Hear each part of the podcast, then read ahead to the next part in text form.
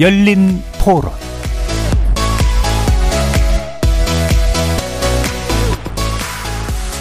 안녕하십니까. KBS 열린 토론 정준희입니다. 민주당이 외교 참사라고 공격을 하는데 문재인 전 대통령 중국 방문 때 혼밥을 하고 우리 언론인들이 공안에 두드려 맞았던 일이 진정한 외교 참사였음을 다시 한번 상기시켜 드립니다. 문재인 정부가 망가뜨린 환일 관계가 윤 대통령에 의해 복원되고 있음을 국민들은 안도하고 있습니다. 가까스로 성사된 기껏 30분 가량의 만남은 일방적 구애로 우리 국기인 태극기 설치도 없이 간신히 마주 앉은 비굴한 모습에 불과했습니다. 윤석열 대통령이 회장을 나오면서 비속어로 미국 의회를 폄훼하는 발언이 고스란히 영상에 담겨 대형 외교 사고로 큰 무리를 일으켰습니다. 국민의힘 성일종 정책위 의장과 더불어민주당 박홍근 원내대표의 발언 차례로 들으셨는데요. 윤 대통령의 이번 외 해외 외교, 해외 순방 외교에 대해서 그 어느 때보다도 극명하게 갈린 여야의 평가였습니다. 매주 목요일 전직 의원 세 분과 함께하는 여의도 협치의 기술, 대통령의 정상 외교에 대한 정치권의 가열된 논쟁, 그 배경을 들여다보려고 합니다. 이번 윤 대통령의 5박 7일간의 해외 순방, 좋은 의미로든 나쁜 의미로든 국민적 화제가 되고 있는데요. 윤 대통령의 정상 외교의 의미와 효과, 그리고 국가 간 지켜야 할 예의와 품격에 대해서 세 분의 전직 의원들과 함께 다각도로 살펴보는 시간 갖도록 하겠습니다. KBS 열린 토론 지금부터 시작합니다. 살아 있습니다. 토론이 살아 있습니다. 살아있는 토론, KBS 열린 토론. 토론은 라디오가 진짜입니다. 진짜 토론, KBS 열린 토론. 오늘 열린 토론에 문자로 참여해 주실 분, 샵 9730으로 의견 남겨주시면 됩니다. 단문은 50원, 장문은 100원의 정보 이용료가 붙습니다. 그리고 KBS 모바일 콩, 유튜브를 통해서는 무료로 참여하실 수 있고요. 모바일 콩을 통해서는 보이는 라디오로도 만나실 수 있습니다. 시민 논객 여러분의 뜨거운 참여 기다리겠습니다. 자, 매주 목요일 여의도 협치의 시간 함께 해주실 세 분의 전 의원 소개해 드리겠습니다. 김영우 전 국민의힘 의원 나오셨습니다. 네, 안녕하세요. 김영우입니다. 신경민 전 더불어민주당 의원 자리해 주셨습니다. 네, 신경민입니다. 안녕하십니까? 박원석 전 정의당 의원 나와주셨습니다. 네, 안녕하세요. 박원석입니다. 자, 일단 어, 아직 종료는 안 됐습니다만 이제 5박 7일간의 해외 순방, 어, 영국 조문 일정에서 시작되고 어, 일, 그 미국을 거쳐서 이제 캐나다로 가는 그런 일정인데요. 현재까지의 어, 해외 순방 지켜보신 소감을 먼저 좀 간단히 들어보도록 하죠. 김영우 의원님. 네, 그 윤석열 대통령이 해외 순방 나가면은 오히려 국내 정치가 더 뜨거워지는 것 같아요. 지난번에도 그랬고요. 예. 이번에도 그렇습니다. 에, 저는 뭐 결론부터 말씀드리면은 어, 윤석열 정부가 외교에 있어서 큰 방향은 옳다 이런 생각을 합니다. 네. 어, 한미 동맹을 또 복원하고 있고 또 자유 인권이라고 하는 가치를 국제 무대에서 강조를 하고 있고 이제 그런 기조 위에서 이제 여러 가지 에, 외교적인 그 행위를 하고 있죠. 어, 그런 면에서는 어 옳다 방향이 옳다 이렇게 생각합니다. 음. 근데 조금 미흡한 점은 어, 좀 서두르는 감이 있는 것 같아요. 네. 그러니까 예를 들면은 이번에 한일 정상회담의 경우에도 여러 가지 일정 조율하는 데 있어서 이제 문제가 있었잖아요. 근데 일본의 경우에는 사실 굉장히 어, 제 경우에 보면 음. 굉장히 좀 외교를 굉장히 섬세하게 준비를 예, 많이 예. 합니다. 용어 하나하나도 그렇고요. 음. 어, 오랫동안 국제 외교를 해온 그런 그 저력과 경험이 있어요, 일본은. 음, 음. 근데 그에 비해서 이번에 윤석열 정부에서는 어, 조금 그 한일 정상회담을 통해서 한일 관계를 빨리 네. 어떻게 해서든지 좀 개선하고 극복해 보려는 그 서두름이 좀 있었지 않았나. 음. 근데 그에 비해서 준비가 좀 부족했다라는 생각은 저는 좀 합니다. 네. 일단 대통령실하고 지금 이제 일본에 대한 대일 정책을 세우는 데 있어서 일본을 아주 잘하는 그 전문가가 사실 저는 조금 없어 보여요. 음. 부족해 보입니다. 아예 없진 않겠지만 음. 음. 그런 면에서 아, 일본이 어떻게 움직이는가에 대해서 우리가 미리 간파하지 못했다. 음. 아, 이런 생각이 듭니다. 왜냐하면 정상회담을 하기로 합의를 했다고 하지만은 그 합의한 내용을 어, 언제 발표할지까지도 합의가 됐어야 되는데 예. 그런 면에서 서두름이 음. 의욕만 좀 앞서지 않았나 이런 생각이 들고요. 그럼에도 불구하고 뭐 한일 그 회담을 한 것은 굉장히 그래도 어, 어려운 출발이지만 잘했다 이런 음. 생각을 합니다. 예. 예, 2년 9개월 만에 한 것이니까요. 그리고 이제 이런저런 뭐, 어, 그, 엘리자베스 2세 여왕 그, 어, 조문, 그 시신이 안치된, 에, 그런 그 장소에 가서, 어, 조문을, 에, 하지 못하고, 이런 것들에 대한 이제 구설이 좀 많은데, 이런 상황을 또 이제, 에, 야권에서는, 민주당에서는 굉장히 또, 이제 활용을 지금 정, 국내 정치적으로 활용을 많이 하는데, 뭐, 그건 이제 오늘 또 이제 차츰 얘기하기로 하고요. 예. 어쨌거나 미흡한 점은 앞으로 개선해 나가야 될 거다 이런 생각을 합니다. 예, 방향은 잘 잡았으나 이제 속도에서 그리고 그 준비에서 좀 미흡한 점에 대해서는 아쉽게 좀 표현을 해주셨는데, 자 국내 정치 문제, 문제는 좀 이따 좀 논의해 보시기로 하고요. 신경민 의원님. 어, 지난번에 펠로시 그 방한했을 때 하원 의장단을 만나야 되느냐 안 만나야 되느냐 그 문제가 나왔을 때 네. 제가 그 대응을 하는 걸 보고 지금 우리의 외교팀은 전면 교체가 불가피해 보이고 그리고 윤 대통령도 어, 각국의 정세와 국제적 상황에 대한 오리엔테이션이 필요해 보인다라는 예. 음. 말씀을 여러 자리에서 드렸습니다. 그런데 이번에 어, 쭉그 영국의 조문, 유엔 연설, 한일 회담, 한미 정상회담 그리고 비서거 파- 파문까지 이렇게 쭉 보면서 느끼는 건 그때 제가 내렸던 결론이 유효하다. 음. 그러니까 외교팀 전면 쇄신 그리고 대통령의 외교적 음. 국제적 안목에 대한 오리엔테이션이 음. 시급하다. 이게 갖춰지지 않으면 아무것도 안 될 것 같다라는 네. 느낌이 드는 거예요. 이따 하나하나씩 다 따져 보겠지만요. 음. 이번에 아, 조문에 관련된 거 뭐 그리고 한미 정상회담이 안 된 거 비속어는 오히려 국제 정치보다는 국내 정치적으로 굉장히 큰 어, 영향과 예. 파문을 일으킬 겁니다. 그런데 한일 회담은 정말로 처음부터 잘못돼 가지고요. 우리가 지금 숙제를 엄청난 숙제를 지금 안고 시작하는 거고요. 그리고 이 오늘 지금 뜨겁게 된 비속어 부분은 어, 대통령의 어떤 처신에 대한 근본적인 회의가 드는 대목이에요. 예. 그래서 이게 좀 시급하다. 음. 이게 뭐 어, 앞으로 이제 이것은 국내적으로 시끄러울 거고 이것이 밖으로 피드백이 돼가지고 외신과 칼럼과 뭐 이런 걸로 아마 두고두고 영향을 주게 될 겁니다. 예. 그래서 이 두 가지 외교팀의 쇄신, 어, 대통령에 대한 오리엔테이션 음. 이걸 빨리 하지 않으면 어, 더큰 재앙으로 다가올 수 있다라고 생각합니다. 예. 자 그러면 박원석 의원님. 글쎄요, 뭐 한마디로 표현을 하자면 좀 조마조마한 어, 생각이 듭니다. 비단 이게 뭐 비속어 파문 같은 그런 사고뿐만이 아니고 앞서 김영 의원님 말씀하신 거하고는 달리 저는 과연 이 정부 외교의 목적과 방향이 분명하게 서 있느냐에 대해서 의문을 예. 던지지 않을 수 없어요. 어, 왜 그러냐면 어쨌든 지금 미중 간의 이 글로벌 경쟁이 굉장히 격화되고 음. 그리고 어떻게 보면 이 국제 정치 자체가 어, 일종의 신냉전이라는 얘기가 나올 만큼 어, 질서가 재편되고 있거든요. 여기서 국익 중심의 이 균형 잡힌 외교를 한다는 건 사실 굉장히 고민을 많이 해야 되는 일입니다. 근데 마치 외교를 지난 정부와의 차별화 또 지난 정부 외교의 반작용으로 생각하는 것 같아요.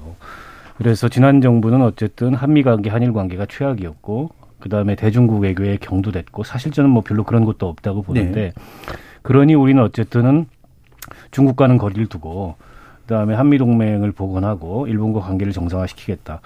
한미 동맹이 무너졌었는지 잘 모르겠어요. 뭐 한미 동맹을 강화하겠다는 건 뭐 있을 수 있어도 그걸 복원한다는 표현 자체가 저는 이치에 맞지 않는다고 생각하고 한일 관계 정상화도 해야죠. 긴 안목에서. 음. 그러나 우리가 원칙마저 어, 외면하면서 한일 관계 정상화를 할 수 없다고 생각해요.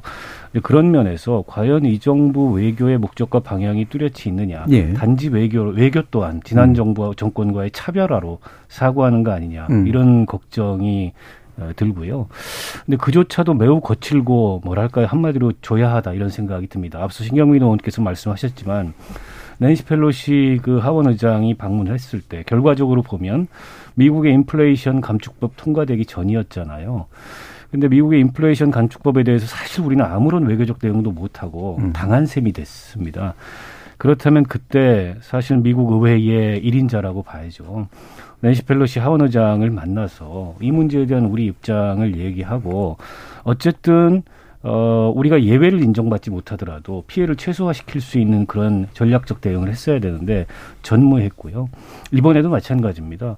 5박 7일간의 뭐 유엔 정상회의를 포함한 해외 순방 일정을 발표하면서 대통령실에서는 힘주어서 지금 우리가 당면한 이런 대외 교역의 어려움, 특히 IRA법이 통과된 이후에 우리 자동차 산업, 어, 배터리 산업, 바이오 산업 등등에 미칠 영향을 고려해서 그 문제 해결과 동시에 오늘 환율이 1,400원이 넘었는데요. 네. 지금 어쨌든 이런 그 환율상의 어- 어려움을 리스크를 우리가 겪고 있기 때문에 과거에 우리가 체결했었던 한미 통화 스와프 어, 이 문제에 대해서 뭔가 진전된 결과를 내오겠다라고 했는데 결과는 48초짜리 이 쇼츠 공약으로 선거를 이기시더니 정상회담도 쇼츠로 하시는 게 아닌가 네. 어, 그런 염려가 드는데 사실 뭐전 빈손 외교라고 해도 과언이 아닐 정도로 참담한 모습을 보였다고 생각하고요. 영국 그 여왕 조문 어, 외교에 있어서도 결과적으로 장례식만 참석하고 조문을 안 하는 건데요. 어, 장례식 참석이 하이라이트다. 아니면 이른바 뷰잉이라고 하죠. 음.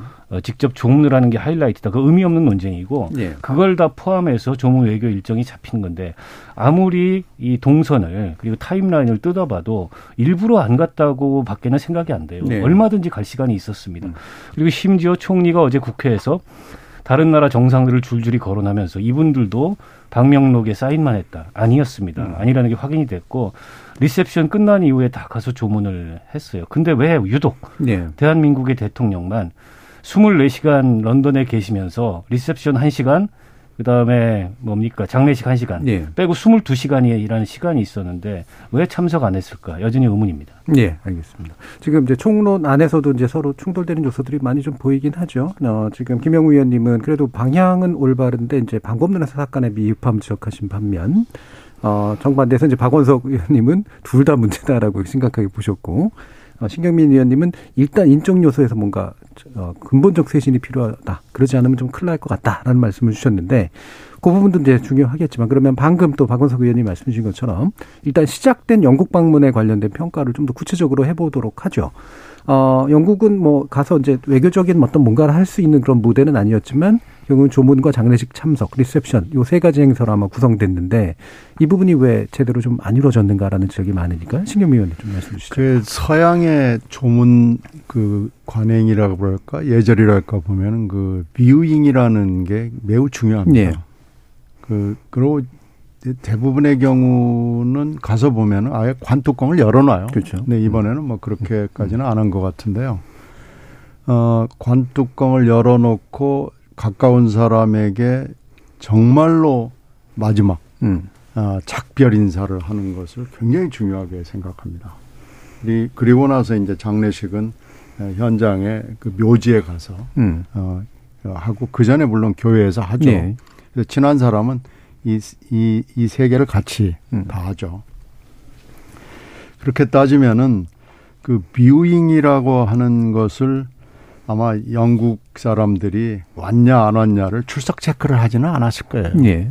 그럼에도 불구하고 어 리셉션을 끝나고 그 정상에 이제 늦게 도착한 정상들이 리셉션을 끝나고 다시 거기가 다 뭐 광화문과 시청과 남대문 네네. 정도의 거리이기 때문에 걸어서든지 아니면 뭐 에스코트를 받아서든지 가서 비유잉을 하고 숙소로 돌아가는 게 그게 이제 상식적인 거죠. 예. 그 대개 다 그렇게 했고요.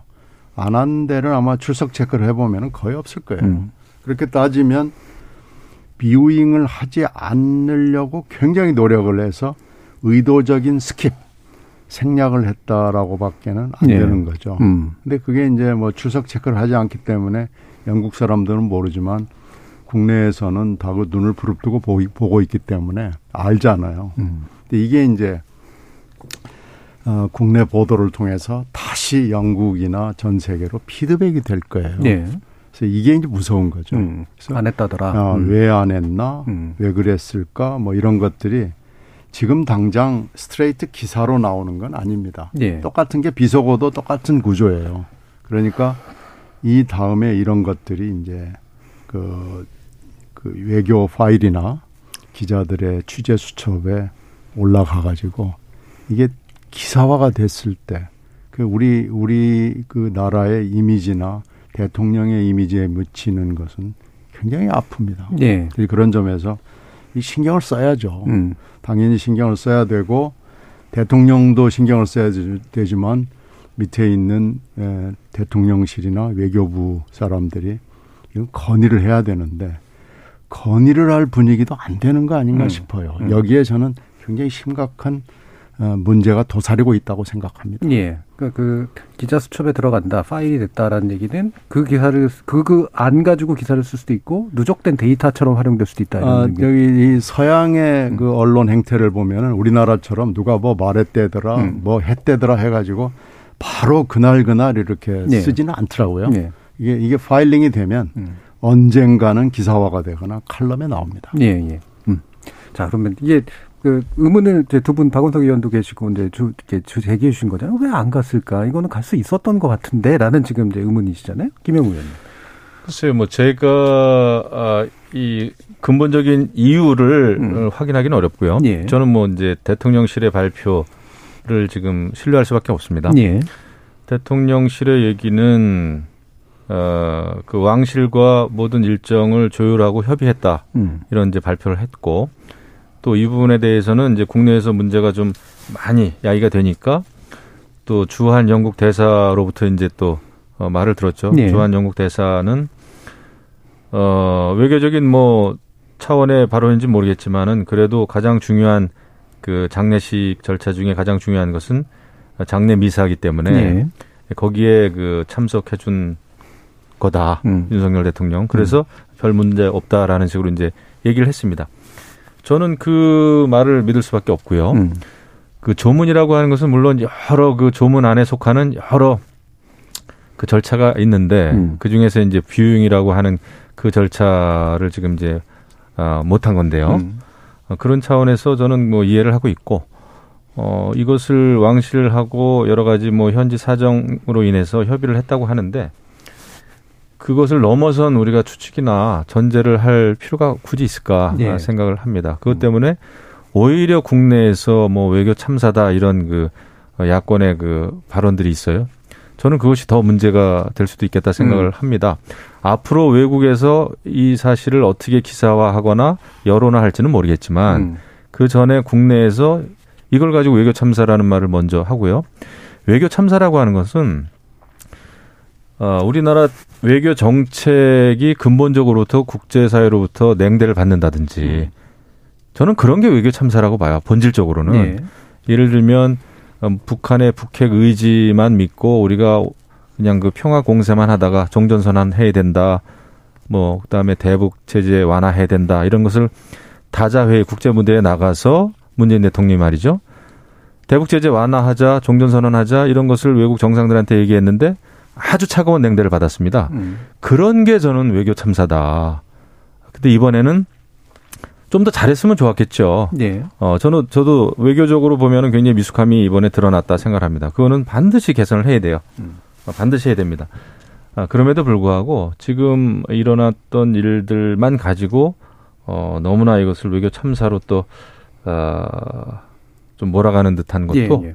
어, 좀 바람직하진 않다 음. 아, 생각을 합니다. 예, 그러니까 당사자 즉 영국이 어떻게 받아들이냐의 문제가 훨씬 더 중요한데 왜 국내에서는 굳이 그걸 키워서 안 좋게 쓰일 수 있는 그런 방향으로 자꾸 얘기가 나오느냐? 그렇습니다. 예. 자 그러면 박원석 의원. 그러니까 이게 음. 대통령실이 이런 사안에 대해서 비단 이번뿐만이 아니고 그러나 특히 이번에 보면 너무 거짓말과 그 해명이 안 되는 변명을 너무 많이 해요. 음. 그 조문을 못 갔다. 그것도 늦게 도착해서 오후 3시가 넘어서 그래서 왕실이 다음 날 어, 장례식 끝나 장례 미사 끝난 이후에 방명록에 서명하는 걸로 그렇게 조율을 했다. 그런데요. 그 대통령께서 스탠스테드 공항이라는 네. 런던 외곽에 한 64km 정도 네. 거리에 있는 거기 내린 시간이 3시 40분이세요. 음. 6시에 버킹엄 궁에 만찬이 있었습니다. 음. 5시 40분에만 사실은 웨스트민스터 홀에 도착했어도 10분 동안 viewing하고 그다음에 걸어서 버킹엄궁까지 6시에 도착할 수 있는 네. 그런 거리였어요. 어, 공항에 내려서 전용차를 타셨는데 버킹엄궁에 도착할 때는 버스에서 내리시더라고요. 음. 바로 온 게 아니죠. 중간에 어딘가 들렸다 온 거죠. 왜 그랬을까? 첫 번째 의문이고요. 두 번째는 어, 뷰잉을 밤새도록 개방했습니다. 그리고 장례 당일날 아침 6시 반까지 개방을 했어요. 네.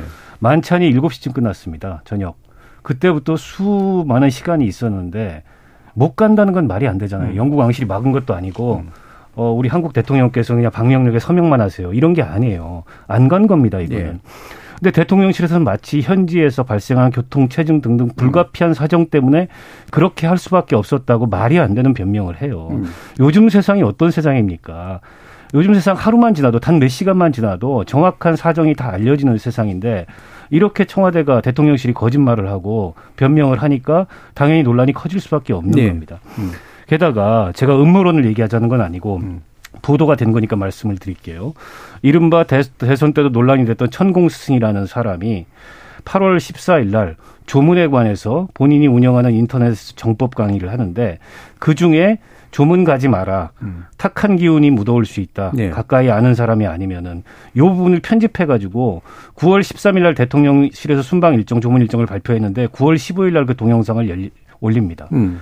그리고 어, 그 뒤에 일정이 변경돼서 아침 9시에 출발하기로 했던 대통령 전용기가 아침 7시에 출발하기로 했던 대통령 전용기 출발 시간이 2시간이 늦어집니다. 네. 이 모든 게 아무 개연성 없는 우연의 일치일 수도 있어요. 그러나 대통령실이 말이 되지 않는 그런 조악한 변명과 거짓말을 늘어놓다 보니까 그런 개연성이 네. 그런 음모론 같은 얘기가 자꾸 이 회자가 될 수밖에 없는 거예요. 음. 저는 마찬가지예요. 오늘 그 이 회의장에서 그 비속어 사용도 사적인 말을 가지고 야당이 언론이 애국적이지 못하게 이걸 부풀린다. 네.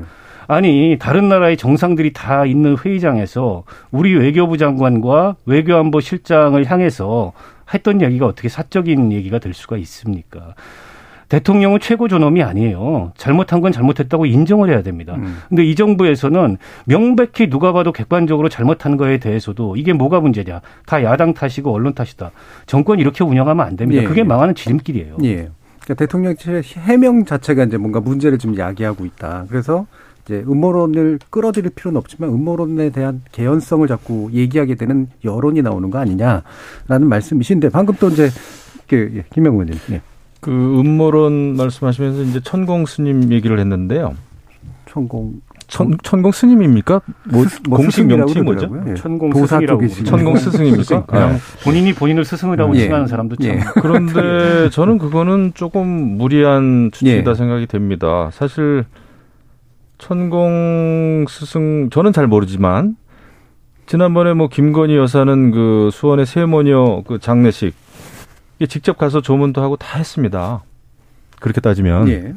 그렇기 때문에 그 천공이라고 하는 사람이 그 장례식이라든지 이런 데 가서 조문하지 말라라고 얘기했던 거 그게 뭐 어 그렇다고 하더라도 어 그러면 김건희 여사가 그 얘기를 어 듣고 가지 말았어야 되는 거 아닌가 예. 어 그런 생각을 하거든요. 음. 그래서 천공 때문에 엘리자베스 2세 그, 그, 뷰잉을 하지 않았다, 조문을 하지 않았다라고 하는 추측은 그거는 좀 지나친 것 같아요. 예. 정말 제가 아무리 생각해도. 음. 그리고 이제 그 런던의 여러 가지 이제 상황, 교통 상황이 됐든 왕실하고의 조율 문제가 됐든 그것은 사실은 우리가 좀 확인이 필요합니다. 예. 아, 귀국 이후에 그것은 우리가 국회에서든 어, 따져 물을 건 따져 물어야 돼요. 그런데 여기 우리가 이 자리에 앉아서 어, 충분히 갈 수 있었는데도 안 가고 어, 이렇게 이야기할 수가 있는 것인지 과연 음. 어, 그렇게 그렇게 우리가 추측을 하면은 뭐 모든 것이 다 어, 잘못된 것으로 예. 모든 것을 다 의도적으로 안 한 것으로 이렇게 예, 생각을 할 수밖에 없단 말이죠. 예. 저는 그거는 아니지 않는가 예. 아, 생각을 합니다. 예. 아니 근데 이제 제가 뭐 김영우 의원님이 곤란하시겠지만 이 반론을 드리지 않을 수 없는 게 어제 국회에서 총리가 대정부질의 답변을 하면서 아니 뭐 EU 집행위원장, 오스트리아 대통령, 뭐 이집트 대통령, 파키스탄 음. 총리 다 이제 viewing을 안 했다. 음. 조문록에 서명만 하셨다. 알고 봤더니 리셉션 끝나고 가서 다 했어요, 조문을. 네. 그러면 우리도 리셉션 끝나고 가서 그분들은 할 수 있는데 우리만 못 가, 못할 수, 못 하는 상황이 영국 측 상황이 있었던 건 아니잖아요. 네, 네. 안간 거지 않습니까? 그렇다고 공식 일정이 있었냐? 없었습니다. 장례식 그 리셉션 끝나고 다음 날 아침에 장례식까지 음. 굉장히 많은 시간이 있었는데 안 갔단 말이죠. 음. 이게 안 간 거지 어떻게 못 간 거겠습니까? 네. 그래서 그 점에 대해서 저는 정부든 대통령실든 답변을 해야 된다고 생각해요. 음. 그걸 얼버무리고 마치 야당이 과도하게 이걸 정쟁화시키고 있다는 식으로만 음.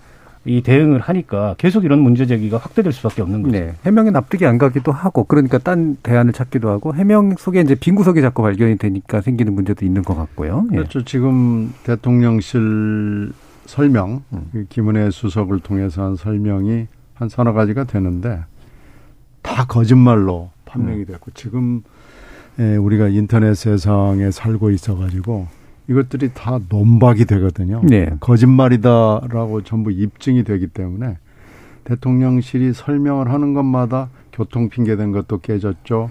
왕실 측 요청이 또 깨졌죠. 다른 정상도 그렇게 했다도 깨졌죠. 그러면은 이건 지금 뭔가 다른 설명을 그러면 네. 하든지 음. 진실을 얘기하든지 이걸 지금 해줘야 되는 상황이 됐어요. 그래서 대통령실이 설명을 하는 것이 항상 지금 문제를 일으킨 것이 한두 번이 아니거든요. 그러니까 이게 이게 지금 하나가 있고 또 음. 하나는 가셔야 됩니다라고 누군가는 얘기를 했어야 됩니다. 네. 만약에 아니 나 피곤해서 생략할까라고 음. 혹시 했더라도 음. 아닙니다. 이건 어, 국내적인 문제도 물론 출석 체크를 하는 건 아니기 때문에 영국에서 시비를 걸지는 않지만 국내적인 문제니 그리고 이 서양의 어, 조문 예절이니 관행으로 봐서 가셔야 됩니다라고 얘기를 하는 사람이 한 사람도 없었다는 거 아니겠어요? 네. 이 일이 이렇게 된 건. 음. 이, 이런 데에 지금 문제가 있는 거죠. 이게 지금 자꾸 반복이 되는 겁니다. 음. 내부의 소통의 문제가 좀 심각한 음. 단계에 들어섰고 대통령의 고집, 대통령의 무슨 하여튼 뭐 성정이겠죠. 네. 어, 남의 얘기, 아랫사람 얘기를 안 들어주는.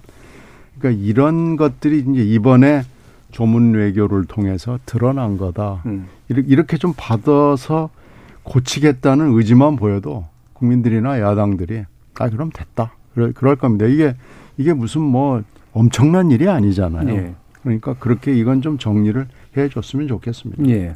뭐 야당이 오케이 뭐 이렇게 할 것 같지는 않긴 합니다만 그래도 좀 만족할 만한 설득이 좀 나올 필요는 있을 것 같고요. 예. 그러면 이제 또 짚어볼 것들이 많아서 일단 일부에서 요건 또 더 짚어봐야 될 것 같은데 일단 어, 한일 문제는 좀 이제 입으로 좀 돌려서 얘기를 해보고 한미 문제를 이제 뉴욕 거를 가지고 얘기를 네. 해봐야죠. 정상회담이 될 거라고 기대했으나 이루어지진 못했고 어, 글로벌 펀드에 관련된 이제 그 장에 와서 이제 초청된 형태로 해가지고 잠시 이제 환담을 나누는 그 형태가 됐고 더 문제는 그 뒤에 야, 나온 비속어 때문에 이제 논란이 더 커져버렸죠. 일단 평가 좀 해주시죠, 김 의원. 그 비속어 먼저 말씀을 드리면은 네. 그 그런 얘기든 그런 얘기는 저는 뭐 사적이든 아니든 안 했으면 좋겠습니다. 예. 인간적으로 말이죠. 예. 예. 사적이든 예. 외교 이걸 떠나서 예. 어, 더더군다나 이제 어쨌거나 다자 회담이라고 하는 아주 바쁘고 어 긴박하게 돌아가는 그 국제 외교 무대 아닙니까? 예. 예 그런 상황에서 이제 예, 예정했던 일도 안 되는 경우가 꽤 있죠. 그렇죠. 우리가 이제 예. 정상회담 또 국가 정상들끼리 만나는 그 회담이 굉장히 치밀하게 어, 분초를 계획해가지고 될 것 같지만은 그렇게 안 되는 경우가 많습니다. 지난 2018년도에 이제 문재인 대통령도 유럽 그 아시아 유럽 정상회담 아셈이죠. 네. 거기서도 사실은 엘리베이터를 못 타가지고 단체 사진도 못 찍고 그랬어요. 음, 시간이 늦어서. 예. 네. 그러니까 그렇게 됩니다. 예, 예. 그게 좋은 건 아니에요. 그런 음. 것까지 계산이 돼야 되고 하는 게 이제 에, 전문가들이 해야 될 일이고 어, 외교관들이 또 해야 될 일입니다.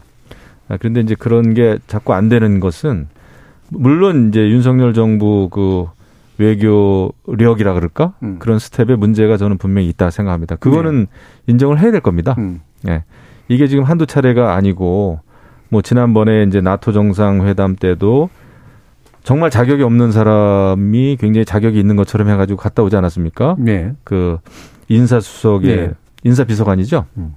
인사비서관의 이제 부인이 뭐 이렇게 영어 잘한다 그래가지고 음. 외국어 잘한다 그래가지고 같이 갔는데 저는 그런 거는 있을 수 없는 일이다 생각을 네, 해요. 네. 그런 것은 반드시 고쳐야 되는데 예, 비속어 이런 것도 해서는 안 된다. 음. 아, 다만 이것도 이것이 또 모든 또 이번에 이제 어떤 외교적인 예, 모든 어떤 결과라 그럴까요?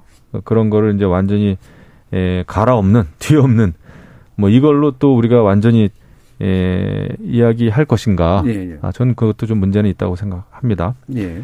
그리고 한미 회담의 경우에는 이번에 이제 잘 했으면 좋았겠지만은 아까 말씀드린 대로 우리가 조금 한미 정상회담, 한일 정상회담은 반드시 해야 되는 걸로 너무나 미리부터 생각을 했고 예. 이것을 서둘렀다. 아, 그래서 현지 사정이 예, 많이 좀 변화가 있었는데 특히 이제 엘리자베스 2세의 장례식 때문에 국가 정상들의 사실 예, 국내 정치 스케줄이 다 지금 엉킨 거 아닙니까? 예, 예. 특히 이제 미국에서 유엔 총회가 열리는데 그 미국 대통령의 경우에는 더 국내 정치가 이제 많이 예, 좀 혼선이 있었죠. 예. 어, 그래서 이제 그렇게 됐는데 그래도 어 그 바이든 대통령이 연 리셉션에서도 또 만났고 최근에 이제 서너 차례 만나긴 했어요 한미 정상들이 예. 정상이. 근데 이제 제대로 된 정상회담이라고 말하기는 조금 어렵죠. 그렇죠. 솔직히 말씀드리면 너무 네. 짧았고 그래서 앞으로 이것은 개선해야 될 점은 분명히 개선해야 된다. 다행히 미국 그 백악관의 보도 자료는 나왔습니다. 음. 그래서 이번에 어느 자리에서 딱 이야기한 내용인지 모르겠지만은 북한 문제라든지 여러 가지 그런 그 윤석열 대통령이 추구하는 아그 외교의 가치 문제 이런 거에 대해서는 미국 백악관 그 보도 자료 보면은 그래도 네. 잘 나왔다 생각을 합니다. 음. 물론 내용이 뭐 많지는 않지만 아, 그런 면에서 개선할 점을 어, 개선할 점은 반드시 개선해 주길 바란다 음. 이렇게 생각합니다. 예. 신년. 오늘 새벽에 대통령실은요. 한일 회담은 확정이 안 돼서 어떻게 될지 모르겠지만 한미 회담은 열린다. 예. 이렇게 자신 있게 얘기를 음. 했어요. 그래서 저는 아뭐 행사 중에 pull-aside 회동은 확약을 받은 모양이다. 뭐 이렇게 생각을 했죠. 근데 이제 뚜껑을 열고 보니까 그 이벤트에 function에 예. 잠깐 들어가서 악수하는 정도, 인사하고 뭐 그런 거 정도고 회담은 뭐 보니까 영국하고 프랑스하고 필리핀하고 이렇게 했더라고요. 그러니까 프로 사이드도 뭐고 간에 그 회담은 합의가 안 된 겁니다. 예. 그 미국의 백악관이 거짓말을 한 것이 아니라면은 회, 회담 내지 회동은 합의가 안 돼 있었는데 우리 대통령실만 굉장히 자신 있게 얘기를 한 거고요. 그러니까 그리고 그 백악관이 보도 자료를 내놓은 것은 지금까지 실무 협의를 했던 것을 어, 짧게 축약을 해서 그렇겠죠. 내놓은 예. 것이기 때문에 그건 뭐 그렇게 의미가 있는 것 같지는 않아요. 음. 그렇게 따지면 그리고 아마 만났다고 하더라도 진짜 한 5분이나 10분 정도 만났다고 하더라도 특별하게 미국 대통령이 해줄 수 있는 얘기는 없었을 거예요. 그렇죠. 음. 그렇게 따지면 우리가 지금 미국하고 외교를 엄청나게 오랫동안 했는데 이 외교적 실수 그 미국에 대한 판단 미스가 계속 반복되고 있어요. 음. 미국 대통령하고 쇼 붙이면은 뭐든지 다 해결된다라는 예. 그냥 한판주의, 음. 단판주의, 톱대 톱으로 만나면 된다. 뭐 이제 이런 건데 미국은 절대 그런 나라가 아니거든요. 의회가 훨씬 더 중요하고요. 의회에서부터 또 언론, 여론을 끌고 들어가야 되는 나라거든요. 그래서 이번에 이렇게 하는 걸 보면서 쓸데없는 자신감을 가지고 있구나. 음. 아, 그리고 아직도 이 외교팀들이 어, 일본도 잘 파악을 못하고 있고 미국도 잘 파악을 못하고 있고 아 이거 진짜 갈 길이 멀구나 음. 그 대통령은 더더구나 아무것도 어, 이해를 못하고 있구나 하는 생각이 듭니다 그래서 한미회담은 못한 거죠 네. 그냥 48조에서 뭐 얘기했다고 그러는데 48초에 뭘 할 수 있었는지는 잘 모르겠지만 한미 회담은 처음부터 합의가 안 돼 있었고 음. 결과적으로는 안 된 거다 이렇게 정리하는 것이 맞아 보입니다. 예. 그러니까 미국 대통령과 쇼부라는 표현을 썼지만, 그러니까 제대로 된 딜, 협상, 승부를 보는 뭐 이런 거를 말씀하시는 거겠죠? 예, 혹시라도 외교 용어라고 용어라고 생각하실까봐. 예. 전문 용어죠.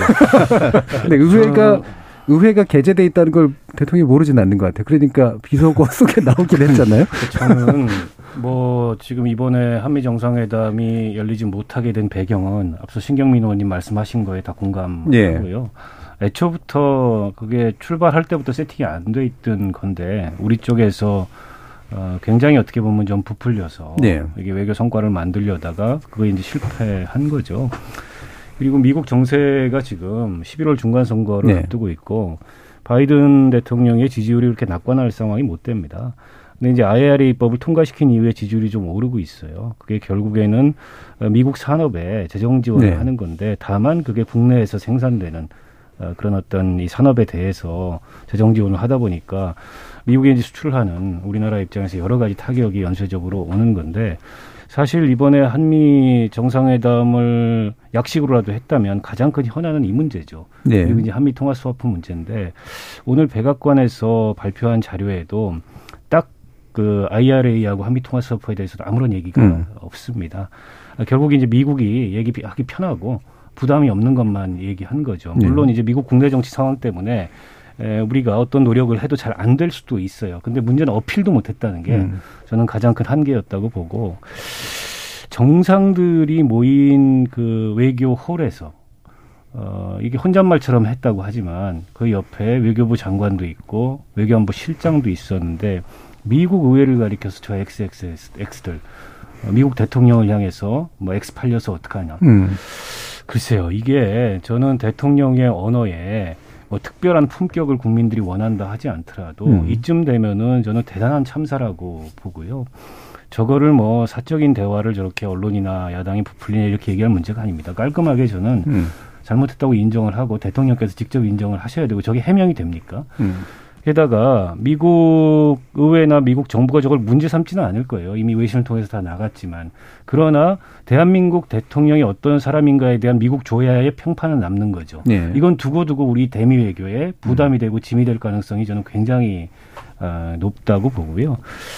문제는 윤 대통령께서 아직도 검사 시절 습관이 남아서 어, 수사검사로서 범죄자들한테 하던 그런 말버릇을 계속 하시는 것 같은데 네.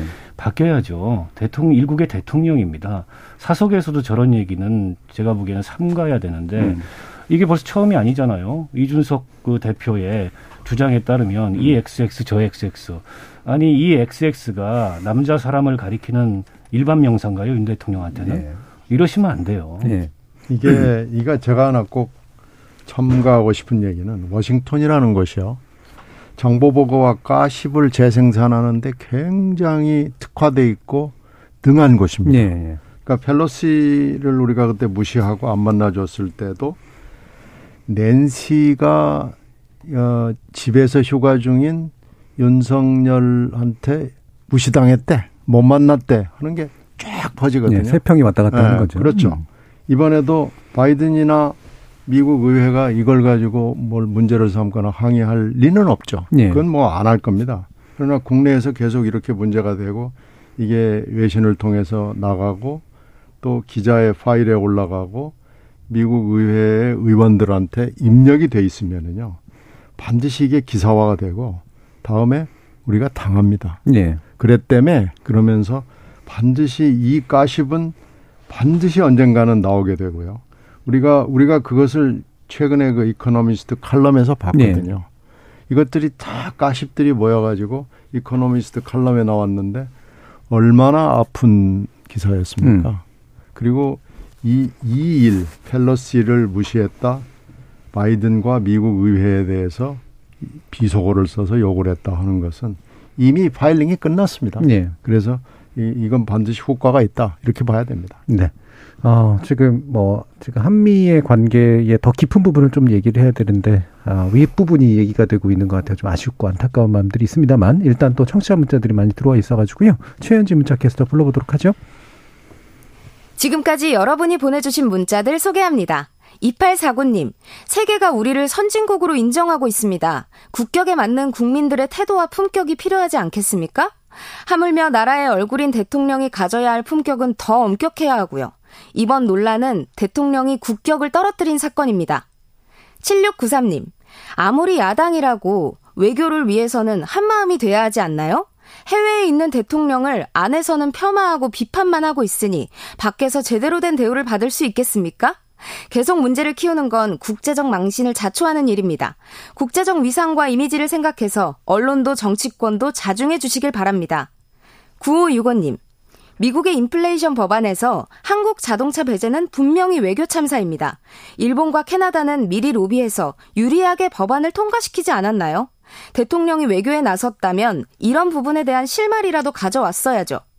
김진희님, 누구나 실수하고 잘못도 할 수 있습니다. 하지만 문제는 대통령이 실수를 반성하지 않고 변명으로 일관하고 있다는 겁니다. 야당의 목소리를 정쟁으로만 몰 것이 아니라 한 번쯤 반성하는 태도도 필요합니다. 2087님, 외교적 실수를 한 건 맞는데 외교 참사라는 말은 너무 심하네요. 잘못한 걸 비판하는 건 나쁜 일은 아니지만 외교에 나선 대통령을 국내에서 더 심하게 물고 늘어지는 게 아닌가 하는 생각이 듭니다. 전 정부 때라고 모든 걸 다 잘한 건 아니지 않습니까? 정치권이 나라를 위해 일해야 하는데 당리당략을 위해 싸우는 느낌이 드는 건 왜일까요? KBS 열린 토론. 이 시간은 영상으로도 생중계하고 있습니다. 유튜브에 들어가셔서 KBS 일라디오 또는 KBS 열린 토론을 검색하시면 지금 바로 토론하는 모습 보실 수 있습니다. 방송을 듣고 계신 여러분이 시민 농객입니다. 계속해서 청취자 여러분의 날카로운 시선과 의견 보내주세요. 지금까지 문자캐스터 최현지였습니다. 토론이 세상을 바꿀 수는 없습니다. 하지만 토론 없이 바꿀 수 있는 세상은 어디에도 없습니다.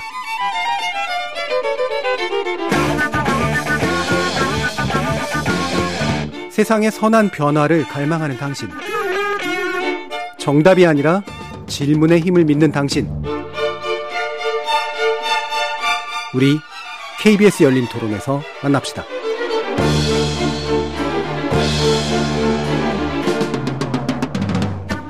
KBS 열린 토론 윤 대통령의 해외 순방 그리고 외교 문제 이슈를 다뤄보고 있는데요. 신경민 전 더불어민주당 의원, 박원석 전 정의당 의원, 김영우 전 국민의힘 의원 이렇게 세 분과 함께하고 있습니다. 자, 일부에서 미처 못한 말 중에 이제 중요한 것이 또 이제 한일 관계에 관련된 부분인데요. 어, 30분 정도의 이제 만남이 있었긴 했는데 아, 이게 이제 원하는 대로 좀 괜찮아진 만남일까? 김영우 의원님은 그래도 어쨌든 이렇게라도 초석을 놓은 게 되게 중요하다라고 일단 평가는 해주셨는데요. 좀 이따 긍정적인 평가를 들어보도록 하고 부정적으로 보시는 것 같은 박원석 의원님의 네. 말씀 먼저 좀 들어보겠습니다. 그러니까 저는 어, 너무 이게 서둘러서 음. 한일 정상회담이라는 성과를 만들려다 보니까 네. 어, 채 외교적으로 조율되지 않은 그런 얘기를 우리 정부가 앞서서 하다가 그 뒤로는 시종일관 일본 쪽에 끌려다니고 음. 결국에는 약간 굴욕적인 모습에 그런 회담을 하게 된 게 아닌가 싶어요. 사실 회담에서 별다른 성과가 있을 수가 없습니다. 왜냐하면 지금 이제 기시다 내각도 사실은 아베 내각의 후예거든요. 자민당 아베파입니다. 네. 근데 이분들은 성향이 거의 혐한 세력 내지는 강경파라고 보면 돼요. 음. 게다가 이번에도 우리 쪽에 이제 한일 정상회담 발표가 나가니까 산케이 신문을 필두로 해서 일본의 보수 세력이 들고 일어났고 네. 지금 기시다 후미오 총리는 상대적으로 그에 비해서 온건하지만 음. 어, 지금 통일교 문제로 인해서 그리고 아베 국장 문제로 인해서 국내 여론에 굉장히 몰려 있어요. 그렇죠. 지지율이 윤석열 대통령보다 낮은 몇 안 되는 정상입니다. 28% 음. 이렇게 나와요.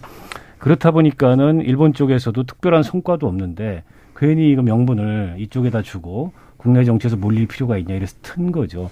저는 그렇게 틀었으면 그냥 그걸로 깼어야 된다고 생각합니다. 네. 우리가 마치 스토킹 하듯이 음. 만납시다, 만납시다, 만납시다 이럴 이유가 없었어요.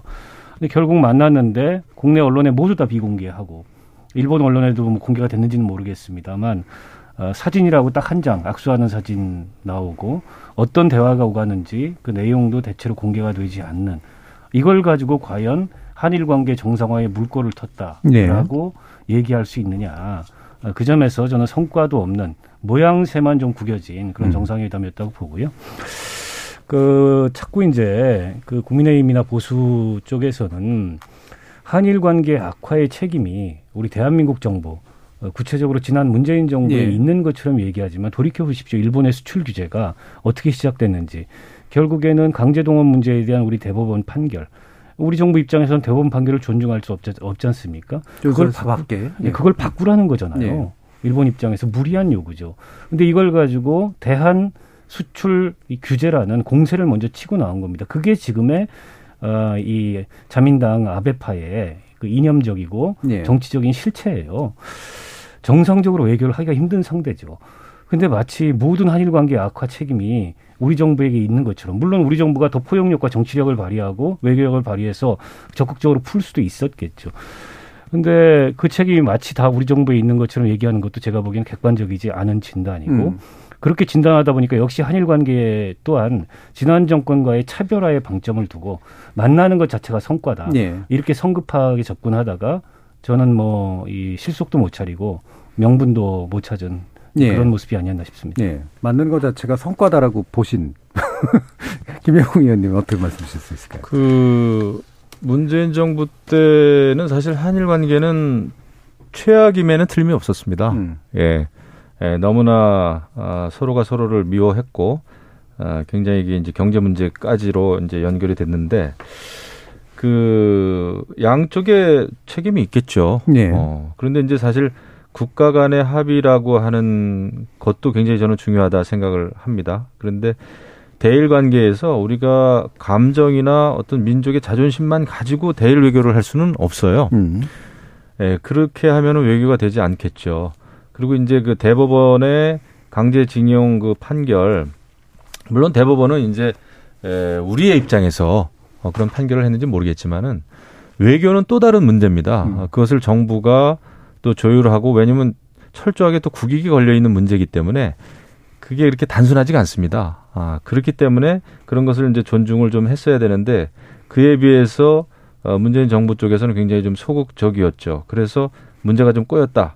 그런 측면이 있다. 이겁니다. 일본이 잘했다 라는 예. 얘기가 아니라 그리고 어 이번에 이제 뭐 30분 한일 회담 이제 우리는 뭐 약식 회담이라고 하죠.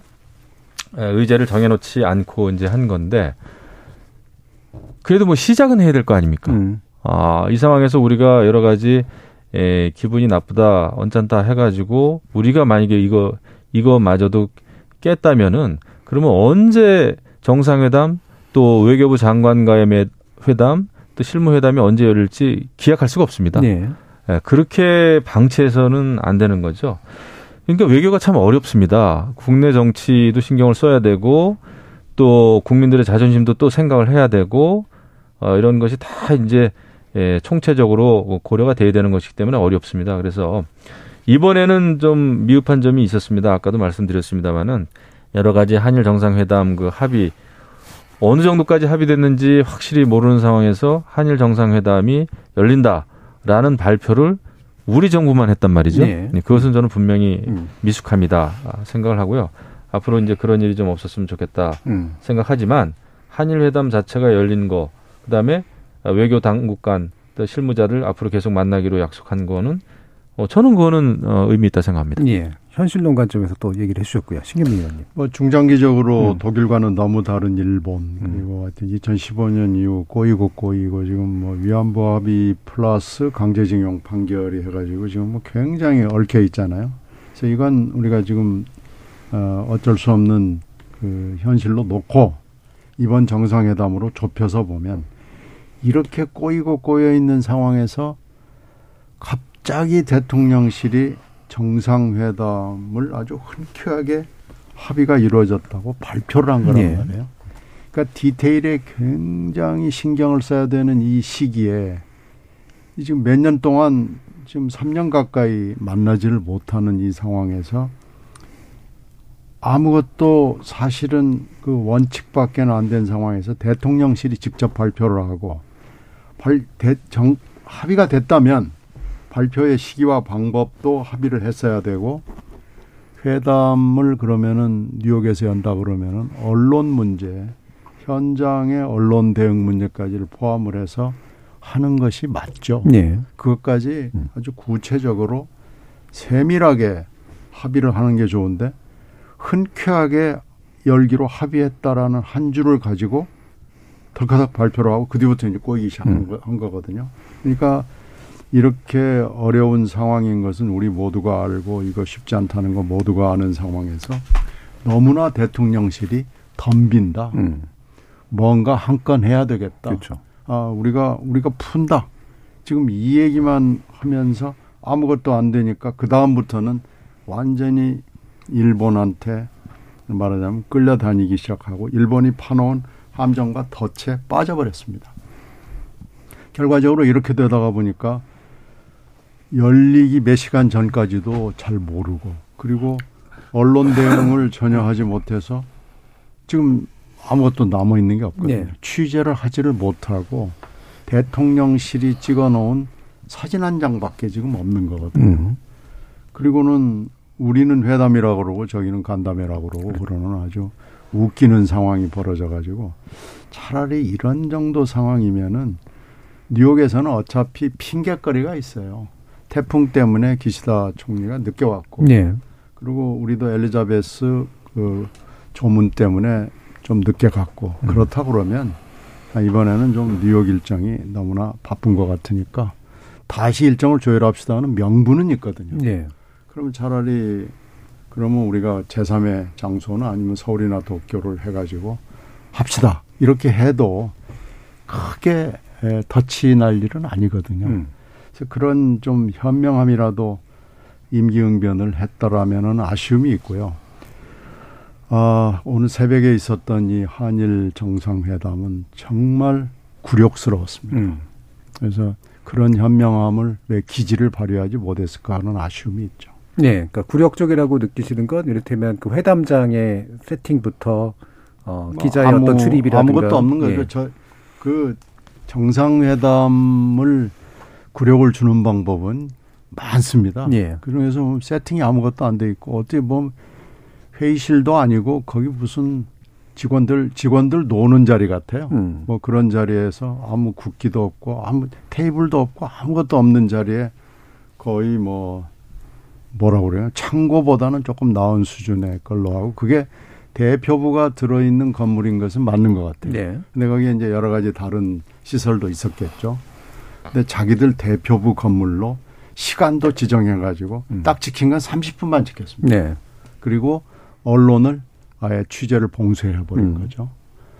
그러니까 이건 회담이라고 볼 수는 없고 본인들이 얘기하듯이 일본 본인들이 얘기하듯이 간담회입니다. 음. 그냥 티타임 간담회인데 30분 시간을 지켜준 게 우리를 봐준 건지 물먹이는 건지 잘 모르겠어요. 네. 이 형식에 대해서 김영건. 그 제가 아는 상식에서는 일본에서는 이제 정식 회담이라고 하는 거는 이제 의제를 미리 정해놓고 예. 하는 거를 음. 회담이라는 말을 좀 쓰고요. 음. 그 다음에 정식 그런 그 의제를 미리 선정하지 않고 하는 거는 간담회라고 얘기를 합니다. 네, 간담회라 그러죠. 예, 그거를 이제 우리는 약식 회담이라는 말을 이렇게 음. 또 썼고 예, 그런 겁니다. 그래서 제대로 된 정상회담을 하려면은 물론 뭐 그것은 충분히 시간이 있어야 되고 양쪽에 뭐 서로 국기를 내걸고 그렇게 이제 모든 의전을 다 갖춰서 하는 게 정상회담이겠죠. 그러면 이제 에, 뭐 보도 자료도 나오고 합의문도 또 나오고 그것이 정상회담입니다. 근데 그런 것까지는 이번에 기대하기는 좀 어렵지 않았나 생각이 음. 됩니다. 그리고 어, 상당히 좀 긴장감이 좀 감돌았죠. 왜냐하면 기시다 내각이 지금 이제 뭐 국정 지지율이 굉장히 곤두박질을 치고 이러다 보니까 아 거기서도 이제 한일 정상회담을 가지고 굉장히 생각을 굉장히 많이 하고 굉장히 민감한 반응을 한 것 같습니다. 이런 상황에서 치러진 것이기 때문에 에, 분위기가 좋았을 리는 없을 것 같아요. 예. 음, 하지만 어, 이것을 이제 뭐 구려외교라는 이제 말씀도 하셨지만은 저는 좀 시각은 달리합니다. 음. 예. 왜냐하면 일단 그 합의가 제대로 되지 않은 상태에서 만약에 우리가 아, 발표를 한 것 같으면 그건 우리가 외교적인 결례를 저지른 겁니다. 음. 아, 그거는 우리의 실수예요. 네. 그럼에도 불구하고 한일 정상회담이 한번 만나는 게 좋겠다 라고 하는 큰 틀에서의 합의가 있었고 저는 그것이 지켜졌다라고 하는 것은 그래도 한일 관계를 여기서 더 이상 망가뜨려서는 안 된다고 하는 그런 그 공감대가 우리 쪽에도 있었고 일본에서도 사실은 있었다 예. 생각을 합니다. 그래서 어 30분 그 약식 회담이라는 형태를 에, 통해서 한 건데 에, 저는 그것대로 어, 의미 있다 생각하고 그것은 또 평가할 만하다 예. 생각을 합니다. 예. 그러니까 우리 쪽에 결례가 있었던 측면이 있었지만 일본도 그래도 아예 안 만날 수는 없다고 생각했기 때문에 이루어진 형식인 것 같다. 네. 박원석 의원님. 그러니까 지금 그 약식 정상회담이 이루어진 뒤에 일본 언론들이 보도하고 있는 논조를 보면 어쨌든 만나서 명분을 우리가 줬다. 음. 한국 대통령한테 이 얘기는 뭐냐면 나중에 청구서 따로 보내겠다 이 네. 얘기거든요.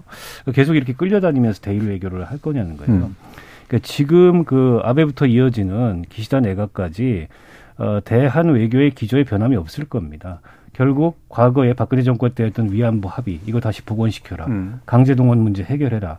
근데 그거 할 수 있나요? 우리 입장에서 할 수 없습니다. 그러면 저는 이 긴장감을 유지할 수밖에 없다고 생각해요. 음. 다소 그로 인한 한일 간의 마찰이 발생하고 불편함이 발생하더라도 물론 우리가 그렇다고 일본하고 뭐 등 돌리고 싸울 건 아니기 때문에 어, 정상화를 위한 노력은 해야 되겠죠. 그러나 그게 일방적으로 끌려다는 모습이어서는 국내 여론의 지지를 못 받을 뿐더러 우리 국익이라는 측면에서 그다지 바람직하지 않다. 예. 근데 이렇게 정상회담 한 번 하자고 거의 스토킹하다시피 해가지고 저런 굴욕적인 모습을 연출해야 되겠는 게 저게 과연 성과인가라는 음. 측면에서 저는 대단히 비판적인 어, 문제 의식을 갖지 않을 수 없고요. 전반적으로 이 정부의 그 외교, 안보 정책의 노선이라는 것이 지난 정부와의 차별화를 지나치게 의식하면 어, 스스로의 기조나 음. 스스로의 전략적인 목표 없이 저는 계속 이런 식의 표류를 반복하게 될 거다. 예. 이게 이제 한미 한중 관계에 있어서도 마찬가지입니까? 마찬가지입니다. 어쨌든 미국이 추구하는 글로벌 가치 동맹, 당연히 우리가 한미 동맹의 일원으로서 외면할 수 없죠. 그러나 또 우리는 우리의 국익이라는 게 있고 중국하고도 외교를 해야 됩니다. 근데 지금 중국하고 어쨌든 대통령 취임한 이후에 한 번도 지금 접촉면을 못 가졌어요. 앞으로 이제 하, 하시겠죠. 때문에 저는 외교에 있어서 첫 번째 목표 목표는 국익이고 그리고 지금 어떤 글로벌 정세 속에서 우리 국익을 우리 국익이라는데 한 발을 굳게 딛고 음. 어, 다른 한 발을 다양하게 이 탐색하는 이런 모습이 필요한데 지금 이 정부는 너무 지나치게 이 지난 정부와의 차별화에 음. 이 외교마저도 외교는 국내 정치가 아니거든요. 어, 그걸 의식한 그런 행보를 하고 있는 게 아닌가 싶고 그게 자꾸 이런 여러 가지 패착들을 만들고 있는 게 아닌가 싶어요. 예. 저는 그 박원석 의원님 말씀에 공감을 하고요. 음. 어, 5년 동안 그 한국 외교가 망가졌으면 그것을 회복하는데 5년 저는 걸린다고 생각합니다. 네. 최소한. 예. 이 항공모함이 항해를 하다가 갑자기 방향을 바꿔서 다른 방향으로 나아갈 수가 없어요. 아, 외교도 저는 마찬가지라고 생각을 합니다. 이게 정권이 바뀌었다고 해서 어, 바로 앞전 정부의 모든 정책을 완전히 180도 돌려놓는 거는 현실적으로 불가능하다 예. 생각합니다. 그래서 서두르면 안 된다. 음. 준비가 됐어도 서두르면은 실수를 하게 돼 있기 때문에 더더군다나 조금 준비가 미흡한 경우라면은 방향을 일단 잘 잡는 게 맞고요. 그 방향으로 나아가기 위해서는 준비를 철저히 하- 예. 해야 된다. 예. 아 그래서 어, 외교는 이렇게 에, 그냥 정말 그 제가 물론 뭐 한일 정상회담 이런 거 만난 거에 의미를 이제 많이 두면서 이야기를 하고 있습니다만은 그것도 중요하지만은 만나기 전에 정말 준비를 많이 해야 돼요. 예. 그리고 외신을 그 대통령뿐만 아니라 모든 수석 그다음에 모든 직원들은 외신을 매일매일 봐야 됩니다. 예. 국내 정치에만 몰입을 해가지고는 정말 제대로 된 그 국내 정치도 안 될 뿐더러 어, 외교 정책도 안 되죠. 예. 그래서 근데 우리가 국내에서 지금 다루는 그 외신의 비중도 너무 작고 음. 또 우리 정치인들도 외신에 대해서 너무 지금 관심이 적은 것 같아요. 예. 예. 예, 그리고 외국에 나가서 뭔가 일이 생기면 그걸 가지고 이제 오히려 안 좋은 면을 부각하는데 더 많이 열을 올리는 것 같은데 그래서 네. 그거는 좀 잘못된 거다. 음. 그래서 결국은 앞으로 준비를 철저히 하는 수밖에 없다 네. 생각합니다. 예, 그러니까 차별화의 문제가 있긴 있는데 그러니까 방향을 바꾸더라도 급선회를 하는 거는 실제로 좀 위험할 수가 있기 때문에 천천히 준비하면서 가야 된다. 자, 4185님, 외교는 국익 우선인데 왜 우리가 일본에 납작 엎드려서 굴족 외교를 하나요? 라고 부정적인 의견을 주셨고요. 유튜브로 최정철님은 일본과의 적대 관계는 문재인 정부가 만들어 놨는데 개선을 하려는 윤 정부를 대놓고 비판하는 게 과연 옳습니까? 라고 말씀을 또 주시기도 했습니다. 자, 시간이 많이 남진 않아서 한 이슈 정도만 더 다뤄볼까 하는데요. 외교 문제하고 연관해서 이제 영빈관 문제가 아, 있습니다. 그래서 영빈관 신축 문제는 지금 다시 들어가긴 했습니다만 이게 안 할 수도 없고 어떻게 해야 되는지도 사실 좀 난감한 문제도 있고 해서요. 이 영빈관을 둘러싼 논란 어떻게 해결하는 게 맞다고 보시는지 신경미 의원님 말씀 좀 주실까요? 이렇게 몰래 이번에 하다가 어떻게 말하냐면 걸린 거 아니에요? 예. 8월 달에 기재부에 누군가가 지시를 했고 음. 그 지시에 따라서 8월에 급작하게 집어넣어가지고 아무한테도 보고를 하지 않고 예, 집어넣었다가 이제 뭐 든, 들킨 거죠. 음. 이렇게 할 일은 아닌 것 같아요. 음. 그럼 공론화를 하고 이 청와대 이전하고 이게 상관이 있는 건죠. 예. 그러니까 음. 어, 야당도 설득을 해야 되고 대국민 설득도 해야 되고 그리고 영빈관의 개념 자체도 분명하게 해야 되는데 그 연애만 하는 것인지 음. 점심 저녁 식사 어, 미국의 블레어 하우스처럼 하자는 것인지 예. 그것도 지금 분명치가 않아요. 액수로 봐서는 블레어 하우스나 중국의 조어대, 일본의 아카사카 궁 같은 것을 생각하는 것 같기도 음. 해요.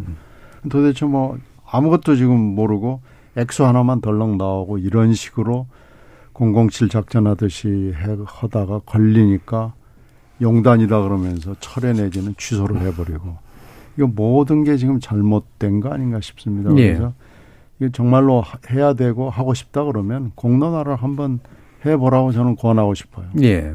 사실 이게 또 연관된 문제가 이제 원래 외교부 장관이 있던 공간이 이제 또 그렇죠. 지금 네. 개축되고 있기 때문에 또 외교 외빈 공간은 이게 저뭐뭐할 만한 공간이 또 지금 없는 뭐 거. 얘기가 진행되다가 보니까 예. 뭐 대통령실이나 외교부만 쓰는 게 아니고 국회의장도 쓸 수 있다 또 뭐 이렇게 얘기를 하고 그래서. 예. 뭐가 뭔지 잘 모르겠어요. 음. 그것도 좀 개념도 분명하게 하고요.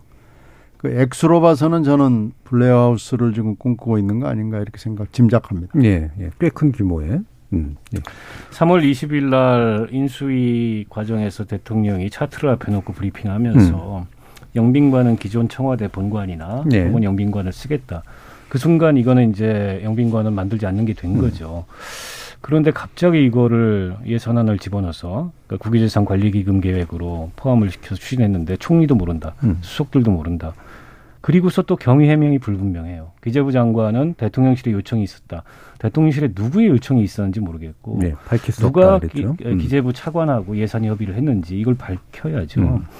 음. 결국 대통령이 철회를 하긴 했습니다만 이 경위가 너무 석연치 않은 거예요. 이와 관련해서도 대통령 선거 과정에서 딱 한 사람이 영빈관을 옮기겠다고 얘기한 분이 있습니다. 김건희 여사가 그렇게 네. 얘기했어요. 과연 그분의 의중이냐? 정치 공세하지 말아라. 좋습니다. 정치 공세가 이게 정치 공세 정치 공세고 저급한 정치적 공격이라면 경위를 투명하게 밝히면 됩니다. 네. 이게 8, 878억을 몰래 이렇게 기금계획에 담겨가지고 아니 그게 국회에서 통과되리라고 생각하는 것 자체가 대한민국 국회를 너무 우습게 알고 국정을 너무 우습게 아는 거예요.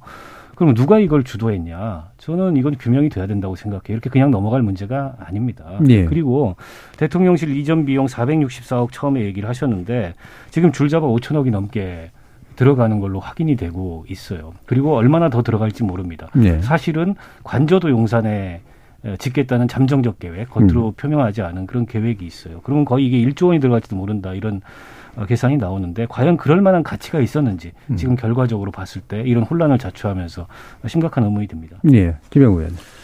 뭐 외교라고 하는 것은 사실 소프트 파워와 하드 파워 그 양쪽이 이제 합쳐져야 되는 거죠. 그래야 이제 제대로 된 외교를 하는데 저는 이번에 영빈관 관련된 그 예산을 다루는 대통령실과 정부의 그런 그 관리들이 굉장히 잘못했다 생각을 합니다. 예.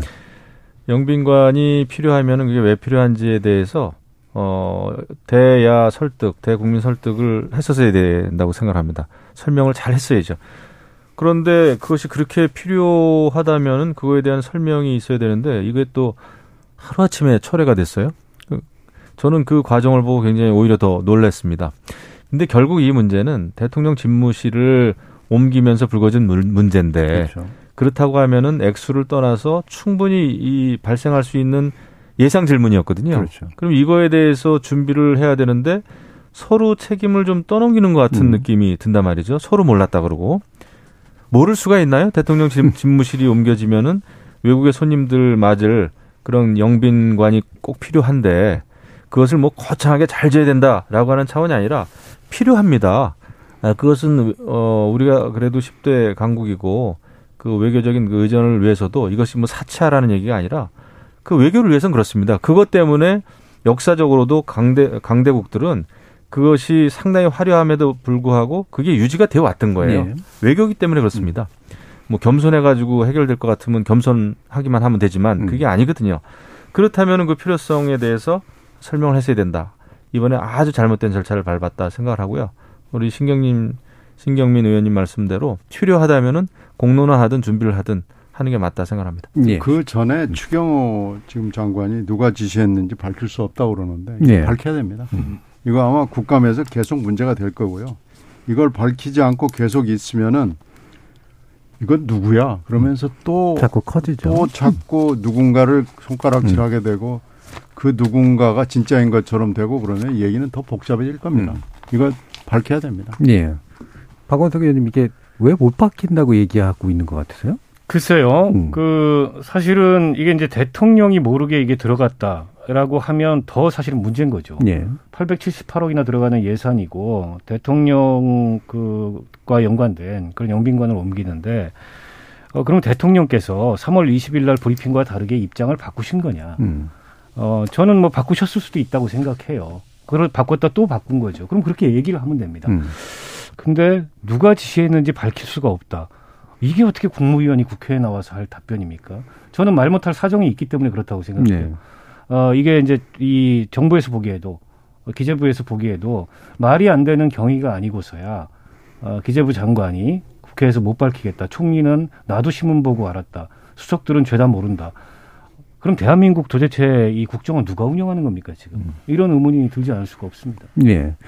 김 의원님, 뭐 마지막에 짧게라도 아, 저는 그 밝혀야 된다고 봅니다. 음. 그리고 이런 일은요. 솔직해야 답이 나와요. 음. 이거를 그냥 덮고 가거나 이러지 말고 뭐 그거는 저는 박원석 의원님하고 뜻을 같이 하는데 그 처음에 중요했다고 생각했는데 워낙 이제 저항 야당의 저항이 심해서 음. 어 이것이 예, 문제가 되겠다 싶어서 어 철회했다. 네. 그 연유와 그, 그 근거 그런 걸 설명을 하면 되죠. 음. 어, 그걸 뭐 못할 게 뭐 있습니까? 예. 그걸 누가 했다라고 얘기하는 순간 더 큰 뭔가 논란이 생길까봐 하는. 아, 근데 음. 저는 그렇진 않다고 요 이게 음. 솔직하게 고백하고 솔직하게 설명을 하면은요. 더 이상 이게 이슈가 안 됩니다. 솔직히 네. 말해서. 음. 뭐 며칠은 되겠지만은 음. 에, 그렇게 생각하는 게 편하고 그게 저는 정답이라고 봐요. 네, 알겠습니다. 쓸데없는 논란을 자초하고 있는 해명들에 관련된 문제 1, 2부 공통으로 좀 지적되고 있는 문제인 것 같습니다. 자, 오늘 KBS 열린 토론 어, 세 분과 함께 해봤는데요. 오늘 함께 해주신 박원석 전 정의당 의원, 김영우 전 국민의힘 의원, 그리고 신경민 전 더불어민주당 의원 모두 수고하셨습니다. 감사합니다. 네, 고맙습니다. 고맙습니다. 사적 대화라는 건 공개되지 않은 장소와 조건에서 이루어지는 대화죠. 또 비속어라는 건 점잖지 않은 말로써 권장되지는 않지만 혼자서 혹은 그게 서로 편한 관계 안에서만 이루어진다면 굳이 누가 뭘 할 수도 없는 일이겠죠. 오늘 모든 뉴스를 잡아먹은 대통령의 비속어 이런 조건들을 얼마나 충족하고 있는지에 대해서 누구나 각자의 판단이 있으리라고 봅니다. 참여해주신 시민 논객 여러분 감사합니다. 지금까지 KBS 열린 토론 정준이었습니다.